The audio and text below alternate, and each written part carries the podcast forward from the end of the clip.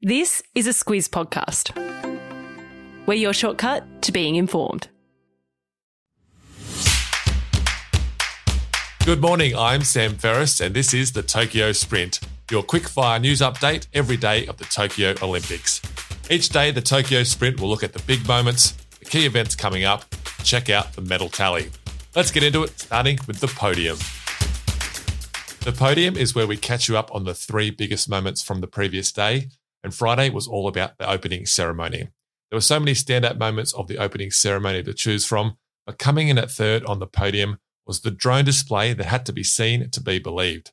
Just outside the stadium, 1,824 drones hovered above and formed the Tokyo game symbol before transforming into a globe of planet Earth that lit up and rotated around. It was something out of a Star Wars film, I'm telling you. It was incredible and we put a link in the episode notes so you can check it out. In at number two is the 5,700 athletes that marched, 63 of them being Australian. Kate Campbell and Patty Mills shared the flag bearing duties as the Aussies came in at number 38.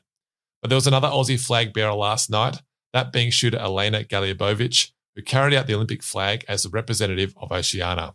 The six Olympic flag bearers were all frontline medical workers, with Galiabovitch working in Melbourne at testing clinics and in hospital wards fighting the pandemic. And a top spot on the podium was the lighting of the Olympic flame by Japanese tennis star Naomi Osaka. Osaka was born in Japan and moved to the US when she was three, but cancelled her US citizenship so she could represent Japan at the Games.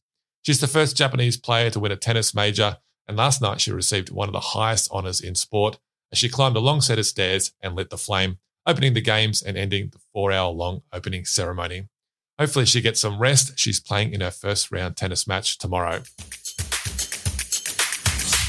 We move to the rundown, a look at the key events coming up, and Tadej there is plenty to choose from. At 10:30 a.m., the Kookaburras, Australia's men's hockey team, they begin their campaign against host nation Japan. At 11 a.m., the Aussie Spirit, Australia's women's softball team, takes on Canada. At midday, it's the men's cycling road race. Tour de France winner today, Pogacar from Slovenia is the favourite, while Australia's hopes rest with Richie Porte. Tonight at 6.30, the Matildas take on a Sweden side that beat the USA 3-0 on Wednesday. The swimming program gets underway at 8 pm. Plenty of Aussies in action, but it's just the heats.